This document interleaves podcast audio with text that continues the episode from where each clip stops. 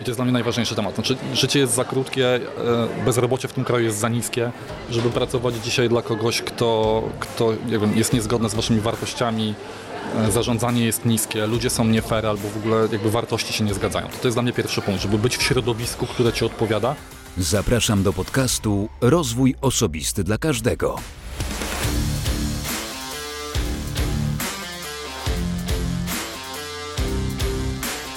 Cześć, ja nazywam się Wojtek Struzik, a ty słuchać będziesz właśnie 195 odcinka podcastu Rozwój Osobisty dla Każdego, który nagrywam dla wszystkich zainteresowanych świadomym i efektywnym rozwojem osobistym. I dzisiaj uwaga, zaskoczę Cię. Dzisiaj to nie będzie odcinek solowy, ale rozmowa z gościem. Gościem bardzo interesującym o ciekawym doświadczeniu, a tym gościem jest Piotr Stachowiak. Ale zanim zaproszę do rozmowy z Piotrem, przypomnę, że w 194 odcinku, w odcinku solowym, mówiłem o dobrych praktykach związanych z rozmowami okresowymi, rozmowami podsumowującymi. Trochę o tych rozmowach również rozmawialiśmy z Piotrem. Również w tym miejscu podziękuję patronom, którzy wspierają ten podcast, którzy właśnie zapraszają czy sugerują zaproszenie takich gości jak Piotr. Mało tego, w trakcie tej rozmowy są również pytania od jednego z patronów do Piotra. Więc serdecznie zapraszam do tej rozmowy, a rozmowa dotyczyła m.in. praktycznego wykorzystania badania Galupa Strength Finders, czyli popularnego, popularnych talentów, bo wiemy o tym, jak te talenty działają, wiemy trochę o tych talentach. Myślę, że ty również o tych talentach słyszałeś, słyszałaś. Natomiast Piotr opowie, jak wdrożył w organizację korzystanie z tych talentów w swoich zespołach, u siebie również i nie tylko. Rozmowa interesująca, jak już powiedziałem, dlatego serdecznie zapraszam do jej wysłuchania. Piotr Stachowiak zawodowo od od niemal 15 lat zajmuję się zarządzaniem sprzedażą. Zawsze na etacie i zawsze dla dużych marek i dużych firm. E, to, to były takie branże jak transport i wtedy DHL. E, to był Orange również wiele lat temu. E, to była TechData. TechData to jest taki duży dystrybutor na rynku IT międzynarodowy. Bonier Biznes Polska, czyli media. I my tam sprzedawaliśmy szkolenia w ramach, w ramach Boniera. A od lat niemal 10, e, Hilti Polska. E, ja do Hilti rzeczywiście, to też jest dosyć zabawne, bo ja do Hilti poszedłem mm, trochę uciekając od sprzedaży. E, chciałem odpocząć. I trafiłem jako szef customer serwisu, ale wiesz, karma wraca i, i, i po niecałych dwóch latach wylądowałem jako kierownik sprzedaży a od ponad czterech lat jestem osobą, która odpowiada za sprzedaż bezpośrednią w Hilti w randze członka zarządu. Więc ta sprzedaż jest odmieniana, wiesz, przez wszystkie możliwe przypadki, przez różne branże, głównie B2B, i pewnie to jest coś, gdzie, gdzie mam jakąś ekspertyzę. E, ale sprzedaż mi towarzyszy od wielu, wielu lat już. Mhm. My z Piotrem poznaliśmy się przez Clubhouse, można tak, tak, powiedzieć. E, tam bardzo lubiłem słuchać tego, jak Piotr opowiada o swojej pracy, jak jest zaangażowany, jak żyje tą pracą, można by powiedzieć, ale w konkretnym też temacie. I o tym temacie będziemy dzisiaj rozmawiać, ale zanim dojdziemy do tego, to ja zadam pytanie, które kiedyś brzmiało trochę inaczej, ale nawiązuje do e, tego, czym jest motyw bieżący tego podcastu, główny motyw, czyli do rozwoju osobistego. I zapytam Cię, Cię, Piotr, jak wygląda obecnie Twój rozwój osobisty? Mm, pewnie muszę powiedzieć ten disclaimer, to znaczy ja, ja, ja, ja gdzieś delikatnie się zawsze zżynam e, i mam zawsze trochę przemyśleń a propos samego pojęcia rozwoju osobistego. E, bo, bo myślę, że to jest, Wojtek, taka historia, gdzie dużo ludzi w ostatnich latach w Polsce i na świecie zrobiło temu pojęciu po prostu dużo krzywdy, pewnie głównie z uwagi na taką bezmyślną chęć komercjalizacji tego tematu i wtedy powstało wiesz, mnóstwo rzeczy, mnóstwo ludzi, którzy chcą ci ułożyć życie, a sami tego życia gdzieś tam poukładanego nie mają, więc jakby pytanie, czym jest ten rozwój osobisty. I, natomiast ja rzeczywiście, i tu możemy otworzyć taki kącik, wujek Piotrek bawi i uczy, że e, żebyśmy też sobie nie dali wmówić e, tego, że wiesz, że, że szlachta nie pracuje e, i, i że nie potrzebujesz robić czegoś troszkę lepiej jutro niż robiłeś dzisiaj. Myślę, że to jest ekstremalnie ważne i, e, i cała taka moda na, na, na, zupełny luz to nie jest coś, co prowadzi nas zupełnie do dobrych rzeczy. Więc tak, jakby bez, bez wielkich e, sztandarów, ale ja mam dzisiaj pewnie taką możliwość szczęśliwie zawodową i około zawodową, e, żeby próbować gdzieś tam się naciągać tak, w różnych miejscach i próbować robić coś, coś nowego. Mój pracodawca rzeczywiście jest takim środowiskiem, Hilti Polska jest takim środowiskiem, gdzie można doświadczać po prostu nowych rzeczy. Tam się dzieje dosyć dużo, jeżeli chodzi też o taką powiedziałbym, nowoczesne zarządzanie e, biznesem, nowoczesną pracę z ludźmi. Z tego pewnie mogę dzisiaj dużo czerpać i, i, i wciąż to jest taki moment, pomimo wiesz, 10 lat. Ja, kiedyś jakbym ktoś powiedział, że 10 lat spędzę pod jednym brandem, to bym się mocno stukał w czoło. E, a tutaj jest ta możliwość nadal, nadal robienia nowych rzeczy, więc na pewno tak, na pewno ten etat, który gdzieś tam je absorbuje, on zabiera też pewnie e, dużo z 24 godzin w trakcie doby. Ale też pozwala mi robić inne rzeczy, to znaczy przygoda, która zaczęła się kilka lat temu z e, Marcinem Grelą i z, ze społecznością Sales Angels, to na pewno jest temat, który, e, który miał być krótką przygodą i nadal jest przygodą, ale ona się trochę wydłużyła w czasie i ma jakbyś, jakieś kolejne e, kolejne odmiany i kolejne interakcje gdzieś tam mamy przyjemność z Marcinem robić, więc to jest też na pewno temat, gdzie mam przyjemność trochę opowiedzieć o tym, jak ja widzę sprzedaż, jak ja widzę pracę z ludźmi, jak ja widzę rozwój lojalności klientów, jak ja widzę rozwój lojalności pracowników, e, ale też poodbijać się od innych ludzi, którzy mają często bardzo zupełnie inne zdanie, którzy mają inne doświadczenia e, w sprzedaży B2B i to jest, to jest fajny temat. E, I pewnie generalnie konsumpcja, wiesz, treści naokoło to jest temat, z którym ja, ja trochę muszę uważać, bo ja pewnie mam tendencję do tego, żeby nurkować w kolejną książkę bez większego namysłu albo w kolejny podcast. E, ja się trochę zaczynam pilnować, że ok, fajnie sięgnąć po coś nowego, ale potem jakby co z tego wyciągnę i co z tego jestem w stanie zrobić. Więc tak, Hilti na pewno, jedna płaszczyzna Sales Angels to druga płaszczyzna, książki to pewnie, pewnie trzecia. Mhm.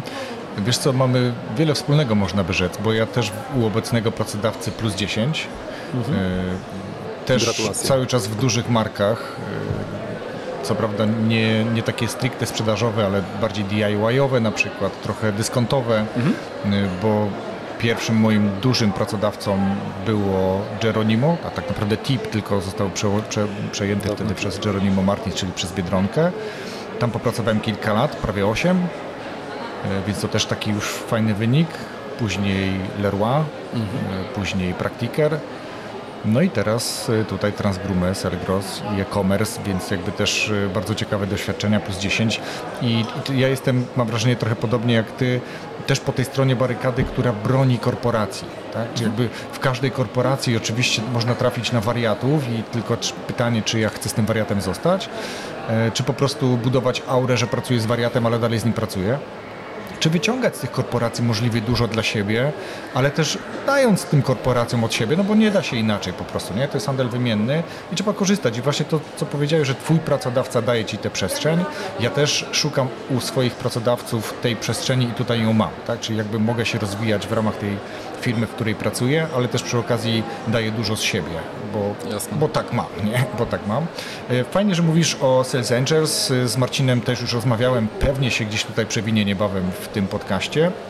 I też co powiedziałeś i dla mnie jest mega istotne, E, to, że zwracasz uwagę na ten content pod kątem tego, co on może tobie dać, tak? Czyli czy możesz wdrożyć potencjalnie coś z tej książki, coś z tego podcastu, e, czy z tych wystąpień na Sales Angels, więc jakby to jest coś, co jest mi bardzo bliskie i nagrałem kilka odcinków o tym, tak, żeby nie być takim rozwojowym ćpunem i znowu zgodzę się z Tobą, chociaż czasami lubię podyskutować, ale tu akurat mhm. mamy bardzo podobnie, że rozwój osobisty, cała ta przestrzeń związana z coachingami, czy coachami, czy terapeutami została bardzo mocno yy, zrugana, można powiedzieć, przez takich dorobkiewiczów, Wypaczona. osób, które mhm. chcą po prostu, wiesz, y, patrzą przez pryzmat zarabiania pieniędzy, a nie pomagania innym. Tak jakby pod płaszczykiem pomagania tak naprawdę liczy się zarabianie, a nie realna pomoc. I, i faktycznie e, można się śmiać z tej grupy, tam zdelegalizować coaching i rozwój osobisty, no ale ci ludzie w jakiś sposób zostali skrzywdzeni tam ale to, to jest, wiesz Wojtek, to jest świetne, że ta grupa istnieje, dlatego tak. że to jest w ogóle jedno z większych beauty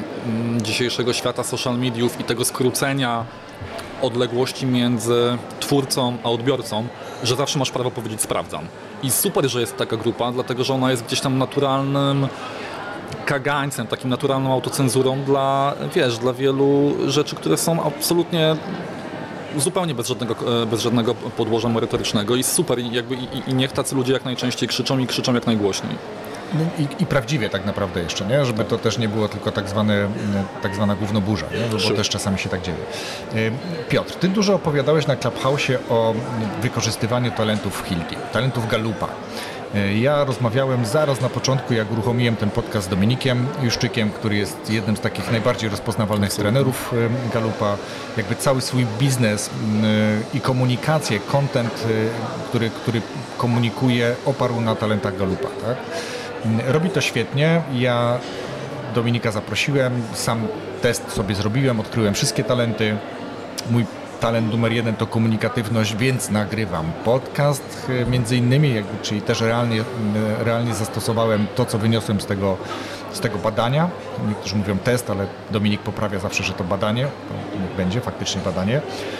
I teraz, wiesz, Dominik opowiada o tym i mam wrażenie, ta społeczność wokół Dominika jest społecznością, mówiąc twoją nomenklaturą B2C, nie? czyli mhm. jakby y, Jan Nowak zrobił sobie test i chce wykorzystać odkryte talenty na potrzeby własnego rozwoju, własnej kariery zawodowej, jakkolwiek. Ty z kolei wdrożyłeś, i mam wrażenie z taką lekkością, lekkością, zaraz sobie o tym porozmawiamy, wdrożyłeś wykorzystywanie talentów Galupa w zespołach, z którymi pracujesz. I teraz nasuwa się pytanie, po pierwsze, skąd pomysł na to, żeby w oparciu o talenty Galupa budować relacje, budować strategie, współpracować? Mm, zdarzają się dwa tematy w tej historii. E, jeden to jest follow-up do tego, co mówiłeś przed chwilą, czyli co my możemy czerpać z korporacji. E, ja też się dzisiaj bardzo uśmiecham i, i, często wchodzę w dyskusję, jak słyszę o tym, że o, korpo to jest jedno wielkie zło i, e, i po prostu tylko i wyłącznie startupy i nic więcej, bo, bo tylko tam możemy się rozwijać, tylko tam możemy robić zupełnie fajne rzeczy. Więc nie, chyba nie. To po prostu pewnie zależy od tego, jaką masz korporację, jakiegoś masz menadżera e, i jaki masz zespół, więc, więc to przyszło z korpo. Jakby z Hilti już dosyć długo myślało o tym, jak, w jaki sposób iść dalej, czy zredefiniować temat e, rozwoju pracowników. Bo zobacz, e, w lata 2000 plus rozwój to jest definiowany w taki sposób. Powiedz albo zdefiniuj, gdzie masz gapy kompetencyjne, czego ci brakuje, gdzie masz te doły i my będziemy je zasypywać szpadlem bardzo mocno i to jest rozwój. No tak? To jest coś, co wynieśliśmy ze szkoły. No? Absolutnie, tak. Czyli zawsze mówimy, co nie działa i to będziemy zasypywać. Tak, jesteś gamoniem z matematyki, idziesz na korki z matmy. Tak jesteś tak jest. mistrzem z fizyki, chociaż to się kłóci, to nie rozwijamy tego, bo już jesteś w tym dobry. Tak jest, mhm. dokładnie tak. I teraz wiemy o tym i każdy ma z nas takiego znajomego albo sam ma taką historię, że to chyba nie jest najrozsądniejsza droga tak zwyczajnie. Tylko, że biznes tym żył przez lata, slash, ja myślę, że on jeszcze bardzo tym żyje. Mhm. Że, że mamy coroczną rozmowę rozwojową, definiujemy, które tematy nie działają, mówimy, dobra, to przyłożymy takie miary i takie, takie czynniki, żeby to zasypać w ciągu następnego roku. I w ten sposób, bardzo książkowo, produkujemy armię średniaków. Są wszyscy generalnie na tym samym poziomie. Więc Kilki zaczęło dyskutować jakiś czas temu z tą tezą. E, mamy o tyle fajnie, że rzeczywiście mamy spore zaplecze i z dobrego konsultingu, nie wiem, tam Egon Zander za nami stoi, to jest szwajcarska spółka, ale stoi też za nami Uniwersytet. Gallen, tam mam taki fajny e, Hilti Lab, czyli to jest, to jest taka mm, katedra dotycząca w ogóle performance w, e, w różnego rodzaju działach, czy to sprzedażowych, czy jakichkolwiek innych. I, I, tam mamy trochę takiego, wiesz, think tanku, gdzie możemy pozdarzać myśli. I stamtąd zaczęła klarować się taka myśl, że może trzeba podejść inaczej. Może trzeba pomyśleć o tym, żeby rozwój zaczynać osadzać na silnych stronach, żeby rozwój osadzać na tych mocnych stronach danych osób i szukać tego, gdzie mogą być unikalni, a potem oczywiście na tym e, bazować e, w kontekście tego, żeby znaleźć im odpowiednie miejsce w autobusie, tak jak my to mówimy w Hilti, w sensie odpowiednie miejsce w organizacji, gdzie oni te talenty będą mogli spożytkować. Więc ta idea przyszła z korporacji. To się pewnie fajnie zdarzyło z tym, że ja, ja, się zawsze śmieję, ale to jest prawdziwa historia. Moja pierwsza praca to był Empik. Ja pracowałem w Empiku na kasie. E, poszedłem do Empiku absolutnie po to, że był darmowy dostęp do komiksów. E, do dzisiaj bardzo miło wspominam w Warszawie w, w, na Nowym Świecie. W świetnych ludzi tam poznałem. E, natomiast dążę do tego, że ja, ja zawsze rzeczywiście lubiłem komiksy. Dzisiaj uwielbiam filmy superhero. Ja Marvela połykam tonami, wszystko co wchodzi. I ja generalnie Wojtek wierzę, że każdy ma superpower. Nie? Jakby, że, że w każdym z nas jest jakiś taka, jest, jest supermoc i jest talent, który możesz rozwijać dalej i na bazie tego możesz robić coś wyjątkowego w życiu. No i bum, no i mamy zderzenie korporacyjnego think tanku i jakichś tam moich pomysłów na życie. E, I, I, miałem przyjemność gdzieś tam razem z całą ekipą e, iść w tym trybie do firmy. Tak? I rzeczywiście zaczęliśmy pracować generalnie z silnymi stronami, gdzie, gdzie badanie Galupa, gdzie Strength Finder jest jakimś elementem. Tak? I my z tym pracujemy.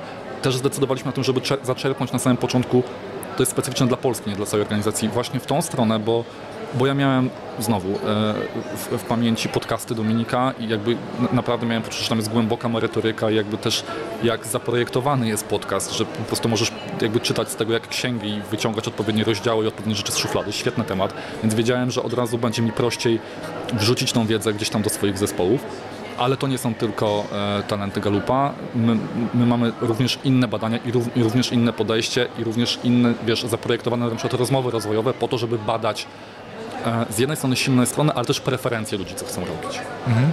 Świetnie, że o tym mówisz, bo całkiem chyba ostatni odcinek, który nagrałem, dotyczył właśnie rozmów okresowych zwanych różnie, rocznymi, oceniającymi i tak dalej, podsumowującymi. I, to jest też coś, co w korporacjach często jest y, trochę zaniedbywane, trochę, y, wiesz, wypełnić arkusz, wypełnić ankietę, oddać w terminie i, i, i, znowu za rok się widzimy na przykład i nic w międzyczasie nie robimy z tym. E, I, I, niestety tak jest w bardzo wielu organizacjach, natomiast jak masz świadomego menadżera, który wie, że to też jest narzędzie, które w odpowiedni sposób użyte przynosi rezultat, no to trochę łatwiej jest później przekonać do tego ludzi. Trochę czasu to zajmuje, bo oni bardzo często są też skaleczeni poprzednimi rozmowami, gdzie nic nie, bo się, nie, czuli się dokładnie tak, że odbębniają ich przełożenie, więc oni też odbębniają wizytę i żeby to mieć za sobą. Jedni udają, że chcą się rozwijać, a drudzy udają, że będą że, rozwijać dokład, Dokładnie tak, dokładnie tak. Ja też cały czas się jeszcze tego uczę, pomimo tego, że wiesz, no, tak już mocniej rozwojem interesuję się o tam ponad 4 lata zawsze było mi jakby bliżej do rozwoju, ale realnie, jak to mówię w podcaście na początku, e, żeby wykorzystywać go świadomie i efektywnie, no to tak w okolicach czterech lat. I teraz to, o czym ty mówisz, to jest, można by powiedzieć, taka laurka, ale też takie wzorowe podejście do tego, można powiedzieć. Nie? Czyli z jednej strony konfrontuje swoje potrzeby z dostępnymi narzędziami i wbrew temu, co można byłoby myśleć o korporacjach, wdrażam to. Mhm. Bo można powiedzieć, nie, to się nie sprawdzi, to jest za drogie, za duży zespół, każde badanie kosztuje parę złotych, w dolarach konkretnie, więc jakby to będzie y, trudno zmierzyć rezultat, nie? szczególnie na wstępie, kiedy to robisz po raz pierwszy. Natomiast jak pokażesz później na przykład y, spadek fluktuacji, y, być może nawet przecież wzrost wyników sprzedażowych, czy spadek jakichś innych KPI, które sobie przy, przypniesz do tego, no to łatwiej jest Ci później robić każdy inny projekt. Jak wyglądało to albo kogo musiałeś przekonać, jeżeli w ogóle tak to mm, od Waszej strony wyglądało, żeby wdrożyć? Jak wyglądało to wdrożenie mm, talentów do, do Hilti? Ja trochę tej kuchni odkryję, nie mam żadnego problemu Wojtek, po starej znajomości. Natomiast znowu ten mały disclaimer, to znaczy ja myślę, że my też się bardzo uczymy, wiesz, znaczy ja bym też y, bardzo chciał, żeby to mocno wybrzmiało, że, że absolutnie jesteśmy w trakcie nauki, że to nie jest tak, że to wszystko działa idealnie i, i, i że nie chciałbym sobie jakiejś tam wielkiej czy całej ekipie e, laurki tworzyć. Natomiast rzeczywiście jakby mierzymy się z tematem za bar. I teraz nie, jakby nie było wielkiego tłumaczenia, jakiegoś wielkiego, wiesz, stakeholder management, żeby tutaj przekonać ludzi do tego, żeby to poszło, bo, bo weszliśmy na bardzo fajną falę, gdzie to firma chciała e, globalnie, żebyśmy poszli. I teraz tylko my wywracamy kilka rzeczy do góry nogami, bo e, mówimy o okresowych ocenach rozwojowych, które są w korporacjach. Teraz ja, ja czytałem w ubiegłym roku takie badanie, ono chyba było z czeskiego rynku, z którego wynikało, że są dwa pojęcia, których ludzie w korporacjach, w ogóle w biznesie nienawidzą. Wiesz jakie? Dwa największe znienawidzone pojęcia. Pierwsze z nich to jest e, zmiana, a drugie z nich to jest rozwój. Okay. E, dlatego, że firmy non-stop mówią o tym, masz się rozwijać i my nadal, nadal się zmieniamy. I, I, z tym też trzeba uważać, nie można się tym zachłysnąć. Więc my mówimy tak, z jednej strony chcemy, żeby, znaczy chcemy, żeby Hilti było dobrym pracodawcą dla, upraszczając, dwóch typów osób.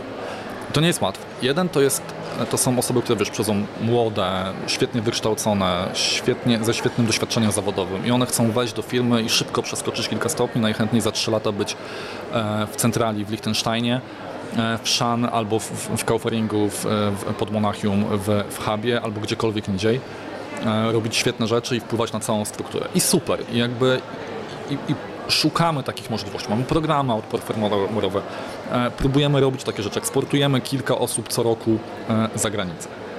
Ale z drugiej tej też strony, nie wiem czy nawet nie jest ważniejszy Wojtek, chcemy, żeby Hilti było świetnym pracodawcą dla wszystkich tych osób, które chcą robić swoją robotę przez najbliższe lata.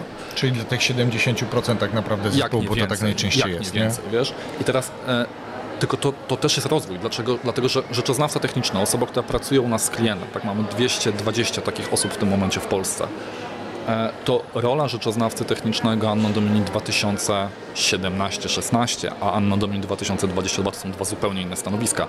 I, i mamy świetnych ludzi, którzy pracują na tych po 15-20 lat. I oni muszą być super otwarci na to, co przychodzi na nowe, na e-commerce, na digitalizację, na software, na usługi. E, które, które wdrażamy do rynku na, taką, na, na consulting. E, I to jest wielki temat i to jest szapoba I, i tym ludziom trzeba przede wszystkim pomagać. I wiesz, i próbujemy stworzyć środowisko dobre dla, dla, e, dla jednej i dla drugiej strony. I teraz, żeby to zrobić, to mówimy przede wszystkim dosyć brutalnie, rozwój jest po Twojej stronie. Nie po stronie firmy, nie po stronie Twojego menadżera. To znaczy firma, nie wiem, czy ja jako osoba e, będąca w zarządzie, mamy stworzyć środowisko, które, będzie do te, które nie będzie temu przeszkadzało. O, mhm. może tak. Twój menadżer ma Ci w tym pomóc, ale to Twoja odpowiedzialność i to Twoja chęć. Dlatego jak mówimy rozmowy rozwojowe w kontekście rozwoju, a nie oceny wyników, bo to są dwie różne sprawy, e, to mówimy o tym, to Ty masz to zainicjować, to Ty masz to odpalić, wtedy o tym pogadamy. I oczywiście mamy takie tematy. Natomiast bardzo istotne jest to, i mówimy o takim podejściu, my to nazywamy moment, moment od tego, żebyś w danym momencie pogadał o tym, co możesz zrobić lepiej. To jest jakby kultura feedbacku, taka, która powinna być tu i teraz, a nie czekamy i zbieramy kwity na rozmowę rozwojową. Tylko tu i teraz mówimy, ej stary, to zrobiłeś super, tutaj wykorzystałeś swoją silną moc, to było widać, to było super, a tu mógłbyś zrobić coś być może lepiej, zwróć uwagę na to i na to e, kolejnym razem. Ale żeby nie zgromadzić tych akt jak IPN, tylko rozmawiać ze sobą tak na co dzień, e, wysłać sobie SMS-a z dobrą informacją, wysłać sobie jakąś informację na Teamsach albo się spotkać przy kawie o tym pogadać, nie czekać, tylko być tu i teraz. I to jest oczywiście związane też z tym, czego oczekuje nowe pokolenie. To jest związane z instant gratification, tak? Chcesz tu i teraz mieć efekt i, i zwrot. I okej, okay, tak. i jakby nie walczmy z tym, ludzie tego oczekują, więc, więc kombinujmy. Więc to jest bardzo osadzone tu i teraz. E, I, i, I, tego chciała firma i to się rzeczywiście udało zrobić. No właśnie, to jest to, że mm, mamy tendencję mówię mamy do tych menadżerów, którzy od y, lat pracują z ludźmi, do takiego zwracania uwagi pozytywnej informacji zwrotnej na temat czegoś, co już się wydarzyło. Czyli oceniamy rezultaty, natomiast wydaje mi się, i o tym też nagrałem e, odcinek podcastu, to jest też zresztą w świetnej książce o docenianiu, powinniśmy doceniać również starania, mhm. bo nie zawsze rezultat jest nawet wiesz, natychmiastowych, że można go ocenić. Są projekty, które trwają i trudno ocenić nawet proces w tym projekcie, bo są naprawdę przeróżne teraz przecież projekty. I warto powiedzieć dobre słowo często, nawet jeżeli to nie świadczy o tym, że coś skończyłeś, tylko po prostu nawet jeżeli ci się nie udało, to powiedzieć widzę, no, nie udało się, wszyscy myśleliśmy, że, że to będzie świetny projekt, ale widziałem, że jesteś zaangażowany i robiłeś wszystko, żeby, żeby ten projekt się powiódł. 200% racji. Tak długo, ale, jak ale... robota jest dobrze robiona. To tak, znaczy, oczywiście. rozmawiasz z facetem, który jest od zawsze odpowiedzialny za sprzedaż. Więc ja absolutnie jestem na etapie takim, że wszystko da się skwantyfikować i do, jakby każdą rzecz jestem w stanie Ci policzyć i wyłożyć z tego twardy KPI w cyfrze. Równocześnie absolutnie uważam, Wojtek, że w działach sprzedaży się za wiele rozmawia o wynikach. I to jest palenie czasu dlatego że wynik jest jakimś outputem jakąś historią, która jest na samym końcu. I na to każdy człowiek pracujący w sprzedaży wie, że ma wpływ ograniczony, realnie. To, o czym za mało rozmawiamy, to co ty nazywasz staraniami, a ja aktywnościami. I tam możesz prowadzić bardzo taką dyskusję opartą o fakty, dane, liczby, cyfry, daty, o jakość. I jak będziesz dużo rozmawiał w dobry sposób o aktywnościach, o tym, jak ludzie się starają, i to będziesz mierzył i tutaj będziesz przykładał effort, to ja Ci gwarantuję, że w długofalowym okresie wynik przyjdzie i nie musisz o nim gadać. No właśnie. I dobrze, że powiedziałeś długofalowy wynik. Dlatego, że ta natychmiastowe, to oczekiwanie natychmiastowych rezultatów po wdrożeniu projektu, po wdrożeniu jakiegoś działania, to w sprzedaży i nie tylko w sprzedaży, niestety kuleje do dzisiaj. Ja też pamiętam ja przez co najmniej jednego szefa byłem nazwany miękkim szefem. Mhm. czyli jakby ocena negatywna. Nie? Jesteś miękki za miękki. Okej, okay, czyli nie? od razu miękki równa się negatywny. Tak, okay? Ciekawe. Tak, tak to brzmiało. Natomiast no wiesz, no to było do tego stopnia, że nawet jak rozmawiałem z żoną, on mówi, no, ale, ty, ale ty nie możesz trochę być taki bardziej surowy, czy coś, mówisz co, ale no to mogę udawać, nie? No, czy pytanie, czy o to chodzi. I wiesz, i teraz y, w momencie, była taka sytuacja, nie wiem, czy o tym kiedykolwiek mówiłem, ale była taka sytuacja, że ja już nie pracowałem w pewnej firmie. Mhm. Byłem tam odpowiedzialny za, za cały obiekt, e, na stanowisku dyrektora. No i w tej firmie chyba też właśnie szef powiedział mi, że jestem miękki. Przy czym jak już nie pracowałem, robię sobie zakupy, podchodzę do kasy i kasjerka podnosi głowę, rozpoznała mnie i mówi o dzień dobry panie Wojtku, jak fajnie, że pana widać i tak dalej, bo tak nam pana brakuje, jak pan przychodził, to zawsze się pan przywitał, jakby widać, że panu na nas zależało, a tutaj ten, co pan, po panu przyszedł, to coś tam, nie? I, i, i, i wiesz, to jest właśnie ten rezultat, że, że ci ludzie przychodzili do pracy bo nikt ich, wiesz, nie, nie psuł im atmosfery. To już nawet nie chodzi, że powodował, że atmosfera jest dobra. I to, co ty powiedziałeś, że to rozmawianie o aktywnościach, rozmawianie o staraniach, docenianie człowieka za to, że on dzisiaj jest, że przyszedł, że, że angażuje się, robi nawet swoją robotę. Nic więcej, tylko swoją robotę. To też warto docenić. Bo dzisiaj robienie swojej roboty to zaczyna być wyróżnienie na tle niektórych pracowników. Nie? To, to, to, tak się czasami dzieje. Nie wiem, czy to obserwujesz też, ale, ale bywa tak, że jak przychodzą osoby na rozmowę o pracę, to, to bierzesz po prostu normalnego człowieka. Nie? Po prostu przyszedł, rozmawia, jest jakaś kultura osobista, jest normalny, ma chęci, nie musi być specjalistą, a nawet lepiej, żeby nie był, bo to już czasami jest człowiek trochę zepsuty. Więc tutaj jakby reasumując, e, atmosfera w pracy, e, ta cała aktywność jako e, menadżera, ale też wyjście z inicjatywą pracownika, mówisz o tym, że to ty się rozwijasz, to tutaj od ciebie to zależy, my ci tylko pomożemy, to jest, wydawałoby się takie ABC, które no... Tak, oczywiście, tylko to się łatwo mówi pewnie przy tym stoliku, jak sobie siedzimy i pijemy pyszną kawę, e, a trochę trudniej to robić w e, codziennym biegu i w codziennej gonitwie, e, ale rzeczywiście to jest pewnie, to, Jezu, no, to będzie straszny Coelho zarządzania, ale, ale to, to, to jest trochę tak, że trzeba no, że ludzie pracują dla ludzi i z ludźmi. No, no, no nie ma tam innych historii, a nie dla mitycznych korporacji. I wtedy, jeżeli masz tam normalny układ z człowiekiem, traktujesz się jak dorosły z dorosłym. W sensie nie robisz jakichś fasad z tyłu i nie, traktujesz ludzi jak, jak dzieciaków, tylko mówisz do nich jak do dorosłych, do dorosłe osoby, to one wtedy ci się tym samym odwdzięczają i, tyle. No i to jest na koniec tak trudno i tak prosto. Dokładnie. Chodzi mi o to, żeby być autentycznym, tak? Bo tutaj mi uciekła ta myśl mówiąc o tym, że nie chcę się zmieniać, bo taki jestem, czyli być autentyczny. Nawet jeżeli przez kogoś jestem uważany za e, miękkiego szefa, to się okazuje, że dla zespołu to jest bardzo istotne i y, to, co się działo wtedy w tej firmie, gdzie ja pracowałem, to ci ludzie naprawdę to doceniali. I oni widać, że chętnie przychodzili do tej pracy. Oni chętnie obsługiwali i z większym uśmiechem, z większym zaangażowaniem obsługiwali tych klientów.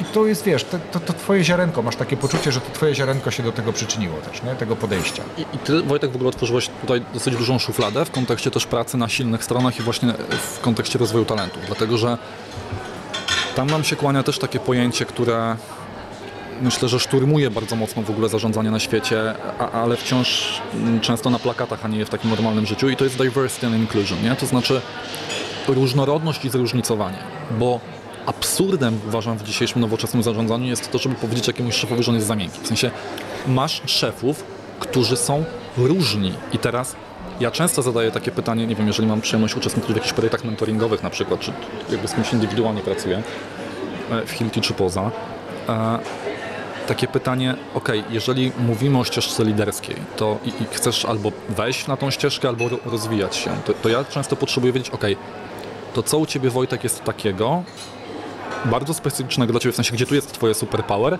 które sprawi, że ludzie za Tobą pójdą. I te odpowiedzi są przeróżne e, i ludzie są przeróżni jako liderzy i mają takie wartości w sobie, że sprawiają, że inni ludzie chcą z takich czy innych powodów za nimi iść ale jedni robią to w sposób, nie wiem, bardziej autokratyczny, inni bardziej miękko, jedni bardziej na cyfrach, drudzy bardziej na emocjach. I I don't care, to znaczy każde z tych opcji jest bardzo fajne i ludzie są różni, kropka. I to jest beauty organizacji, gdzie pracuje więcej niż trzy osoby, a nie przekleństwo. I najgorsze, co możemy robić, to dzisiaj sobie powiedzieć, e, o tym, że szefowie są tacy. Jeżeli bierzemy, nie wiem, nomenklaturę Discovery Insight i mówimy o kolorach, szefowie są czerwoni. I tyle. No nie, znam różnych u siebie w organizacji. Znam czerwonych, znam żółtych, znam zielonych i znam niebieskich. I każdy z nich ma coś pięknego jako lider, że ludzie za nim idą, więc e, takie szufladkowanie to jest właśnie powrót do tego, że my mówimy strzyżmy ten trawnik wszystko na jedną miarę, tak? Że każdy ma być taki sam i, i zasypujmy gapy. To jest ten old school w zarządzaniu. A to nowe podejście, ludzie są różni i będziemy ich różnie rozwijać. To jest trudniejsze, dlatego że wymaga indywidualnego podejścia. Ale to się potem opłaca, w sensie większe pieniądze się zarabia po to. Y, Tak, natomiast to jest znowu coś, co powiedziałeś, co jest bardzo ciekawe. Ja to przeniosę trochę na grunt y, organizacji, w której pracuję, gdzie wdrażam czasami nowego człowieka i mówię mu, że tego czy tego nie wiem. Tak? Bo nie muszę, bo są mądrzejsi ode mnie, którzy dla mnie pracują i ja tylko wiem, na czym polega ich praca, ale nie wiem, jak oni to robią. I nie muszę, no bo to jest jakby niemożliwe dzisiaj, tak? Natomiast kiedyś to polegało na tym, też mam takie wrażenie, że ty się musiałeś nauczyć wszystkiego, znać wszystko i detalicznie kogoś przygotowywać. A tu chodzi o to, żeby pracować z mądrzejszymi, realnie pracować z mądrzejszymi, w pewnych obszarach oczywiście, tak? Ty odpowiadasz jako szef zespołu za całość i dobierasz sobie tak członków zespołu, żeby realizować cele. I tutaj znowu wykorzystywanie wiedzy, ktoś będzie ana, bardziej analityczny, więc on ci przygotuje raporty, ktoś będzie bardziej relacyjny, to będzie rozmawiał z dostawcami czy klientami, żeby umieć odnaleźć to.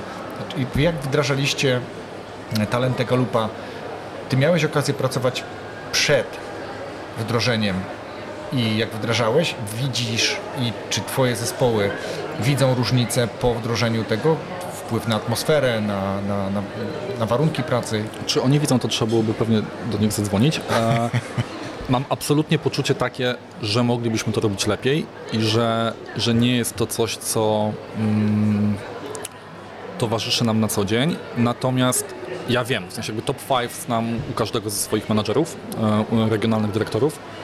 E, Zresztą, a, konkretny przykład, bo dzisiaj miałem przyjemność z Robertem rozmawiać, właśnie w Poznaniu rozmawialiśmy o, o tym, co dalej w różnych miejscach. I, i Robert, zwracając trochę kuchni, jest takim przykładem. Znaczy Robert był, e, był dyrektorem odpowiedzialnym za e, w Wielkopolskim za branżę ogólnobudowlaną. To jest bardzo specyficzna, taka korowa branża dla Hilti. Mówimy o wszystkich wykonawcach, którzy pracują nad kubaturą budynków, wyznoszą budynki jako konstrukcję. Sól tej ziemi. E, I, I Robert to robił przez kilka lat był naprawdę bardzo okej regionalny dyrektor. Nie wiem, czy był wybitny, ale był bardzo okej. E, I mieliśmy taki pomysł parę lat temu, e, że chcemy rozwinąć zupełnie nową branżę w Hilti, branżę wynajmu, w ogóle wejść w zewnętrzne, w zewnętrznych partnerów. Bardzo ciekawy koncept, który wtedy gdzieś tam raczkował, a my chcieliśmy nadać temu skali. I rozmawialiśmy, kto mógłby to zrobić. I potem sobie myśleliśmy, dobra, Robert ma w top 5 futuristic. On jest, jeżeli ktoś ma to zrobić i ktoś ma popatrzeć na w ogóle zupełnie inny biznes model, coś co nie jest corem film, tylko będzie zupełnie czymś, co będzie wymagało eksperymentów, co będzie wymagało kreatywności, no to ten facet to ma i wiem, że to ma. To jest w ogóle facet, który maluje prywatnie przepiękne obrazy, jest, jest artystą, coś cudownego. I, e, I Robert wziął tą fuchę. Obaj się zwahaliśmy, bo to i on i ja, pamiętam, dzisiaj się tylko śmieliśmy. Robert zrobił najlepszą robotę w tej dziedzinie na pewno w Europie, nie wiem czy nie na świecie, ja nie mówię w Polsce, na pewno w Europie, nie wiem czy na świecie, rozwinął kapitalnie biznes. Mamy z tego zyski jako firma niesamowite. E, nasi klienci, wszyscy, z którymi rozmawiam z, ta, z, tej branży, uważam, mówią Robert, super, super robota, ale to jest facet, który jest mnie zjada na śniadanie, jeżeli chodzi o patrzenie w przyszłość i o kreatywność. Rzeczy, których ja bym się pewnie obawiał zrealizować, on mówi, dobra, uda się, Piotrek, zobaczysz, spróbujemy to zrobić tak i tak. E, I, to jest piękne dla mnie wykorzystanie. I to jest taki mecz, e, perfect mecz dla mnie tego, że wiemy, gdzie człowiek ma tą supermoc jego i szukamy dla niego takiego miejsca w autobusie, gdzie będzie z tego największy możliwy użytek. I to jest bardzo konkretny przykład, gdzie nie mówimy, wiesz Wojtek, nie mówimy o metafizyce i złapmy się wszyscy za ręce, stańmy w kółku i będzie super przyjemnie i zróbmy sobie galupa, tylko mówimy, będziemy robić bardzo twardy, bardzo policzalny, bardzo trudny biznes w oparciu o to, co mamy najlepsze w naszych ludziach. Koniec, kropka. Piękna sprawa. To jest taki, można powiedzieć, rozwojowy lewar, nie? czyli jakby przykładasz y, największy ciężar do tej mocy właśnie, supermocy, o której, o której rozmawiasz. I ja też wierzę w to, że ludzie mają tę supermoc i ludzie, z którymi ja pracuję, może nie znam ich talentów Galupa, bo nie wdrażaliśmy tego w organizację, ale widzę pewne ich supermoce i staram się je wykorzystywać i ich nieskromnie powiem, że pewnie całkiem nieźle mi idzie, patrząc na rezultaty i na atmosferę pracy. Masz individualization w top 5? Yy, nie. Nie. Komunikatywność, bliskość, A, empatia, maksymalista i nie pamiętam piątego. Słuchaj, bo y, spotkaliśmy się dlatego, że rozmawiamy o talentach, jesteś bardzo konkretną osobą, rozmawialiśmy na Clubhouse'ie, ale też jesteś wskazany przez jednego z patronów jako osoba, której chciałby posłuchać w podcaście, ale mało tego, że wskazał, y, notabene też Piotr, więc pozdrawiamy Piotra, Pozdrawiam. wskazał, wskazał Ciebie, y, to jeszcze zadał, czy napisał kilka pytań, więc obiecałem, że co najmniej jedno, może dwa postaram Ci się przeczytać i spróbuję teraz to e, zrobić właśnie. Co może, e, a właśnie, coś może o nawykach takich handlowych, sprzedażowych i e, z perspektywy człowieka na etacie, a nie e, solo przedsiębiorcy, że jesteś zwycięzcą. Co o nawykach? Jakie masz nawyki? Ja jestem fatalny w nawykach. To jest. E, dlatego Atomic Habits jest tak istotną książką dla mnie. Zresztą rozmawialiśmy o tym przed naciśnięciem tak. record, że ja głęboko wierzę, że ta książka jest objawieniem w tym sensie, że ona mówi, człowiek jest słaby i na pewno się potkniesz. W związku z powyższym projektu i życie wokół siebie tak, żebyś nie miał okazji się potknąć. E, I to jest coś, z czego ja wychodzę. W sensie, jeżeli zależy mi na czymś, żeby coś wprowadzić, zmienić, to staram się zrobić wokół siebie tak, żeby to moje lenistwo wrodzone nie mogło tutaj zadziałać. E, rozumiem, że pytanie jest zawodowe, więc e, ja bardzo szybko rozwinę coś, o czym też dzisiaj już trochę powiedzieliśmy. To znaczy, ja bardzo wierzę, że to, o czym mówiłem, że mamy przerost rozmowy w sprzedaży, w twardym biznesie, o cyfrze w rozumieniu o wyniku. I każdy dobry menadżer e, pali mnóstwo czasu na co dzień. Dzisiaj, wiesz, w Poznaniu, gdzie jesteśmy, czy w innych miastach w Polsce, menadżerowie siedzą i rozmawiają w tej właśnie chwili na temat wyników. To jest palenie czasu. Moi drodzy, przestańcie. E, apel. Apel, dokładnie tak. Dlaczego? Dlatego, że bardzo doświadczony handlowiec, który siedzi w tym biznesie nie od wczoraj, w sposób bardzo merytoryczny, z danymi, z datami, z przykładami, będzie w stanie wytłumaczyć swojemu przełożonemu, dlaczego nie pojechało, dlaczego nie osiągnął celu. Pewnie będzie miał nawet rację, tylko nic z tego nie wynika. Dlatego, jak my mówimy o nawykach, to praca w sprzedaży, czy zarządzanie sprzedażą, szczególnie jak mówimy o dosyć, wiesz, o dużej skali, w sensie, że, że pracuje nad tym kilkadziesiąt czy kilkaset osób, tak jak w Hilti, to jest to praca na partycypacji, na pewnej powtarzalności. W związku z powyższym e, myślę, że nawyki w zarządzaniu są o tyle istotne, że jak budujemy jakąś maszynę, która ma działać, to ona powinna się opierać na konkretne nawyki, czyli ona się powinna opierać o konkretne aktywności i jeżeli wszyscy te aktywności robimy w, w dobrym rytmie, w dobrej jakości, to to jest bardzo dobre, e, dobre podejście. I to, to się dzieli na kilka kroków. Pierwszy temat musisz wiedzieć, w organizacji w co gramy, w sensie w co grasz ty i twoja organizacja, to trzeba dobrze wytłumaczyć. Temat pewnie na osobny podcast, jak to się robi, natomiast, e, natomiast rzeczywiście to jest ważny temat, szczególnie myślę, że dzisiaj, że ludzie przychodząc do, da, do danej organizacji, chcą wiedzieć o co chodzi, chcą wiedzieć w co gramy, po co gramy. E, chcą znać, nie wiem, czy to z Simona Sineka why, czy, czy cokolwiek, ale czy, czy z Człowiek w poszukiwaniu sensu Wiktora Frankla meaning. Ale chcesz wiedzieć o co chodzi. Drugi punkt jest taki, że pytanie, jak już wiesz o co chodzi i masz tą wiedzę, to czy wierzysz, że to jest najlepszy pomysł? To jest często u nas kilku, znaczy my mówimy, ok, mamy taką, taką strategię na 2022. Ona przychodzi ze Szwajcarii, my ją adoptujemy e, przez hub i potem do Polski. Ale potem kluczowe pytanie jest, czy e, Jarek z Nowego Sącza ma tą samą strategię. Bo jak Jarek ma inną strategię niż my w Warszawie, to leżymy. Więc drugim, kolejnym, drugim punktem jest to, że jak już wiemy w co gramy, to idziemy i rozmawiamy z ludźmi, ok, czy uważasz, że to jest najlepszy pomysł, bo może masz inny jak rozumieją ludzie i wiedzą e, i, i, wierzą w co gramy, to trzecim tematem jest alokowanie najważniejszego możliwego zasobu, jakim jest dla każdego z nas, dla ciebie, dla mnie czas. Tak? Czyli w przypadku sprzedaży, którą się zajmuję, do których klientów chcemy iść, a do których nie. Bo są klienci, do których nie chcemy iść, być może z uwagi na niski potencjał albo z jakiekolwiek inne czynniki, a mówienie dobremu handlowcowi o tym, żeby nie szedł do danego klienta jest największą trudnością na świecie to się pewnie nazywa segmentacja klientów, ale to jest bardzo ważny temat. Gdzie chcesz poświęcić swoje 4, 6, 8 czy 10 czy ilekolwiek godzin z dniówki e, w pracy. Więc rozumiemy w co gramy, wierzymy, że to jest dobry pomysł Potem mówimy, wiemy gdzie alokować czas i potem dopiero mówimy o nawykach. Czyli jak już idziesz do tych, do tych spędzasz czas na tym, co jest najważniejsze, to potem rozmawiasz o tym, co tam robisz. Jakie aktywności, ile, nie wiem, wizyt handlowych w moim przypadku, co na tych wizytach chcemy omówić, jak, jaka jest ich struktura. I tu jest bardzo dużo dyskusji o jakości i to jest ta data-driven discussion, którą prowadzisz z ludźmi.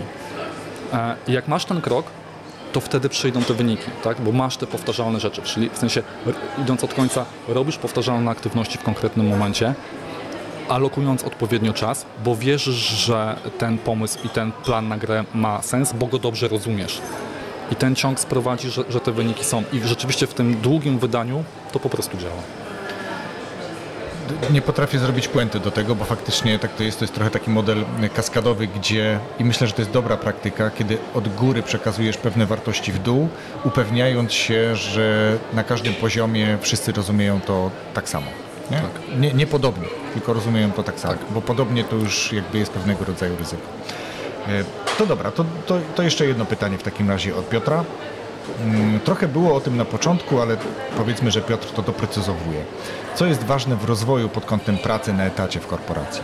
To jest super generyczne pytanie, Piotr. I teraz e, zastanawiam się, jak na nie odpowiedzieć, żeby dać jakąś, jakąś nie, mnie, się już, mnie się już nasuwa, ale, ale to do Ciebie pytanie. E, pewnie pierwszy temat jest taki, że ja naprawdę uważam dzisiaj, i możecie powiedzieć, że żyję w bańce, ale naprawdę tak uważam, że przede wszystkim jest taki, że jeżeli pracujesz na etacie, to musisz pracować dla kogoś e, fajnego.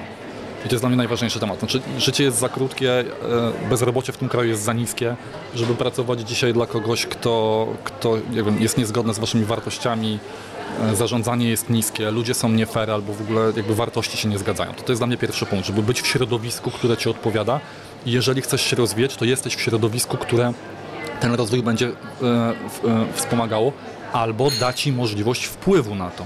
Więc to jest dla mnie jeden temat. A drugi temat jest taki, o czym my mówimy do znudzenia filtr, w sensie, że to jest po Twojej stronie. To znaczy szukaj e, organizacji, która będzie miała w strukturach to, że Ci to pomoże zrobić, że będziesz mógł wchodzić na różne...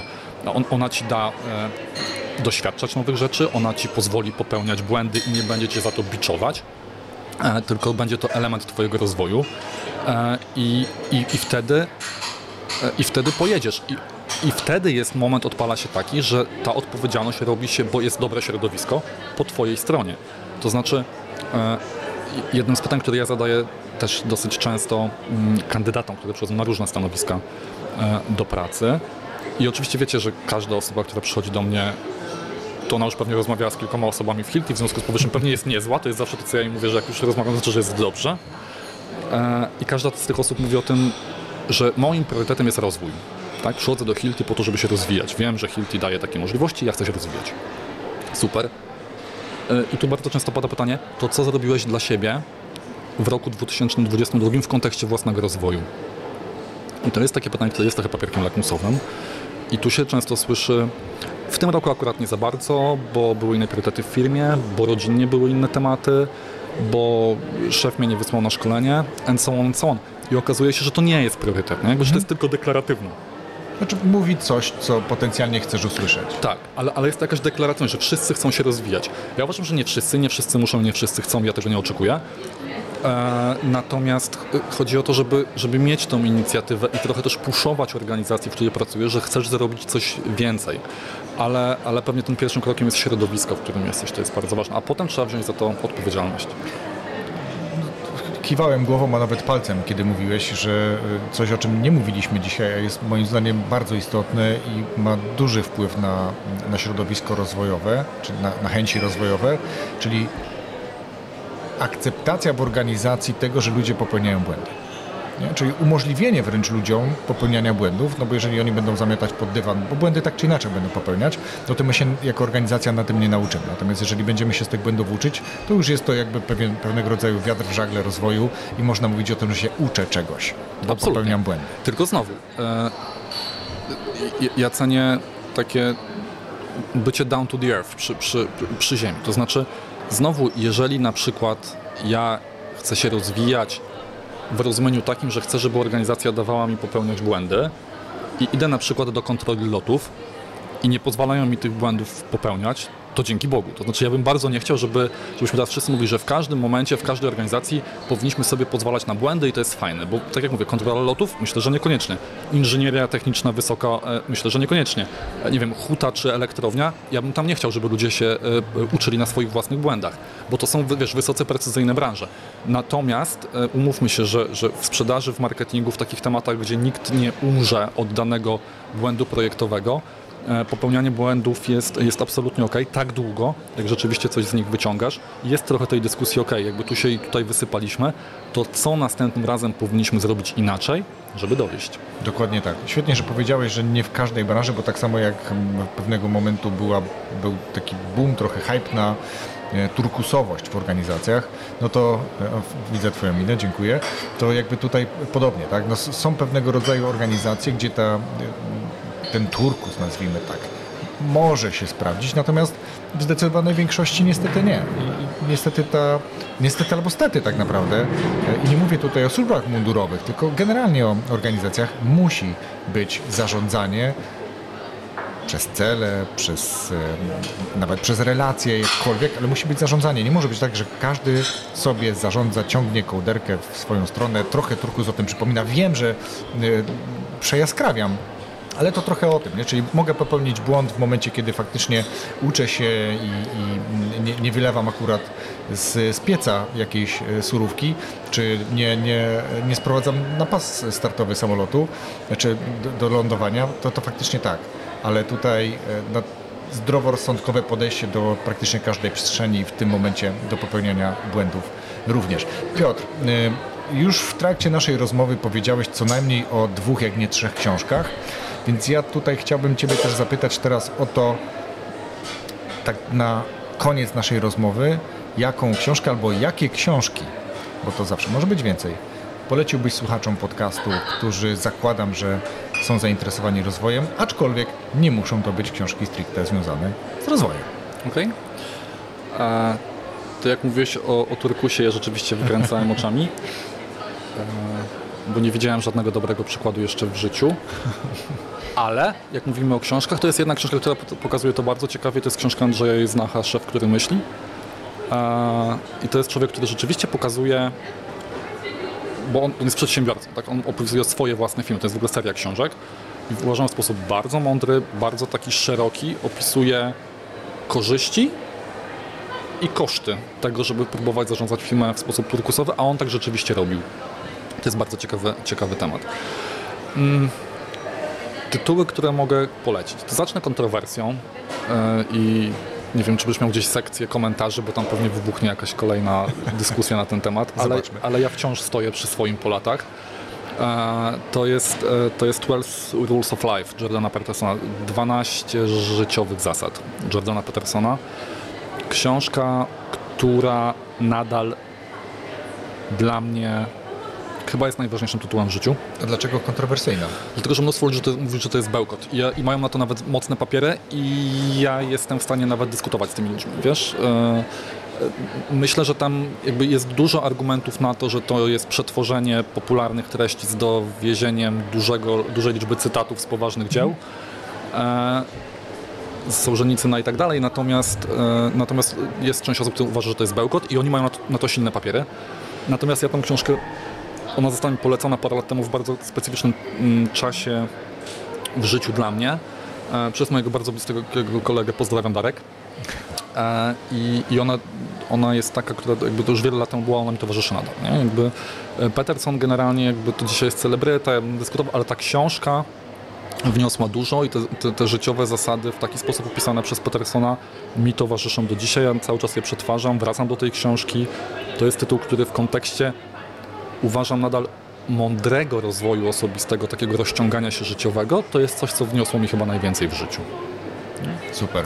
Zakładam, że czytałeś, jeżeli mówisz o tym, nie, że... Nie, nie, nie, właśnie nie czytałem, znaczy nie czytałem całej książki, natomiast znam książkę jako taką i to jest akurat książka, którą ja też chętnie bym przeczytał, tak to rozumiem, nie? To w sensie takim, że y, widzisz, jest książka bodajże Żyj jak mnich lub myśl jak mnich, tak? Też, można powiedzieć już mhm. celebryty, e, który opisuje swój czas spędzony w e, klasztorze jako mnich I wiesz, i też można powiedzieć, że kurczę, to jest takie, wiesz, no, no właśnie nic wartościowego, a tam jest mega, właśnie, zależy na jakim etapie życia jesteś, jakie masz potrzeby rozwojowe. Jeżeli chcesz uczyć się twardych rzeczy, to kupujesz podręcznik. Jeżeli chcesz uczyć się sprzedaży, kupujesz książki czy, czy słuchasz podcastów sprzedażowych. Czasami w momencie, kiedy ciężar życia cię przygniata, bo każdy kiedyś dostanie takiego kopa gdzieś w plecy, no to taka książka na przykład powoduje ci, że się powoli podnosisz, tak? że, że, że widzisz, że, że są na to sposoby.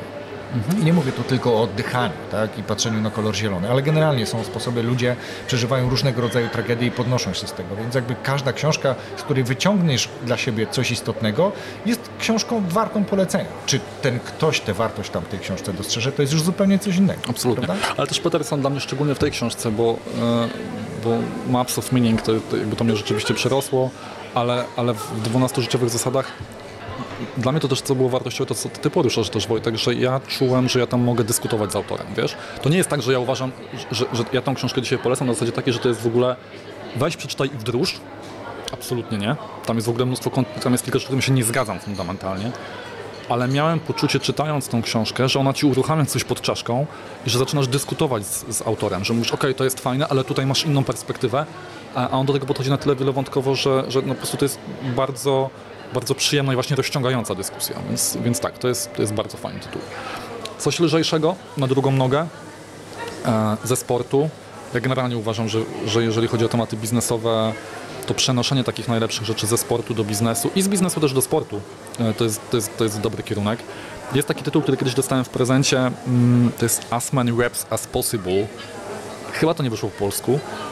E, autorem jest sportowiec, crossfit, e, jeden z mistrzów Stanów Zjednoczonych i świata chyba bodajże też w crossficie, z tej starej gwardii tak zwanej, kiedy ten, ten, ten, ta dyscyplina miała swój taki prime time. Jason Kalipa i on mówi o tym tam bardzo prosto. Tam, tam nie ma wielkich Książki nie znam, tak. znam Jasona, znam CrossFit. Tak, i on rzeczywiście jakby buduje całą firmę wokół tego, natomiast tam jest takie, takie pojęcie i taka idea switching gears i ona do mnie bardzo, bardzo y, trafiła. Kalipa w tej książce pisze o tym, że on też mówi, ma chorą córkę, z którą tak, miał, tak, miał tak. wyzwania, tak? Chora na raka. Dokładnie tak. Biznes bardzo poważny, który on prowadził i sport.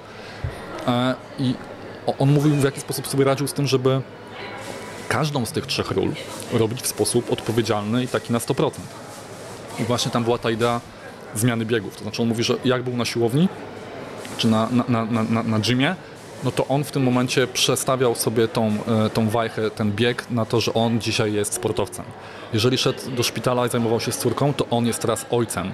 Jeżeli szedł do firmy, to on jest w tym momencie biznesmenem. I, i, i tam jest ca cały, on też fajnie, bo on nie pisze o tym z perspektywy, wiecie, teorii, książki, tylko swoich własnych doświadczeń, ale mówi, że wypracował sobie coś takiego, że w tym danym momencie był tu i teraz dla drugiej osoby, czy dla drugiej idei, na 100%, a nie, nie, nie myśl o innym. I to, to jest coś, co mi się gdzieś rzeczywiście w życiu sprawdza, próbując też godzić, jak każdy z nas, różnego rodzaju role. Więc to taki tytuł e, z kolei prostszy, bym powiedział, sympatyczny. Ale też taki lubię, do wdrożenia, taki utylitarny. Tak, ja bardzo lubię takie analogie i, i lubię, kiedy, bo też tłumaczę osobom, którym na przykład, nie wiem, chociażby tutaj w podcastach pomagam gdzieś budować ich strategię mhm. podcastową, i, i wspieram w tym, jaki temat na przykład, czy motyw główny swojego podcastu wybierają, to mówię, jeżeli będziesz mówił o swoich doświadczeniach, to jest to niepodważalne.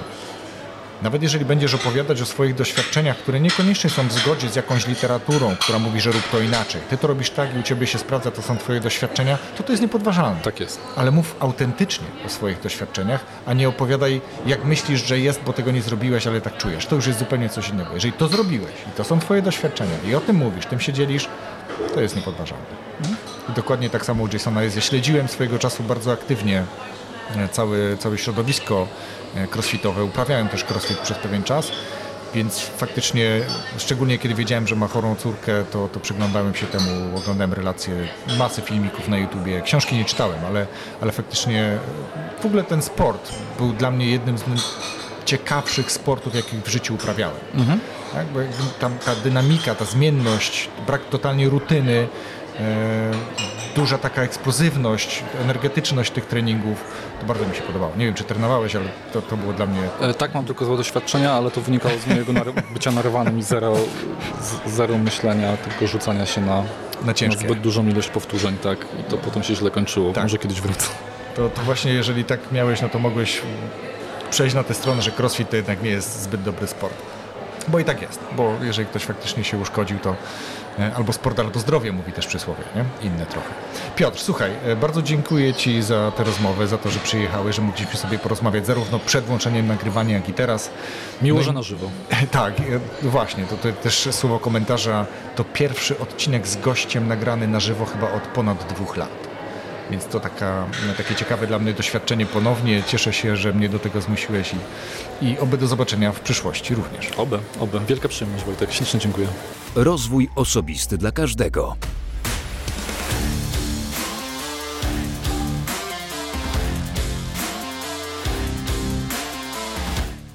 Dziękuję Ci za wysłuchanie tej rozmowy do końca. Myślę, że tak jak powiedziałem na początku, faktycznie zanotowałeś, zanotowałaś interesujące dla siebie tematy. Nie wiem jak Ciebie, ale mnie zainteresowały książki, które polecił Piotr. Nie będę się co prawda od razu rzucał na ich zakup, natomiast myślę, że dopiszę je po prostu do listy książek polecanych przez gości podcastu. Raz jeszcze dziękuję za wysłuchanie tego odcinka i zapraszam do kolejnego za tydzień w piątek. Wszystkiego dobrego.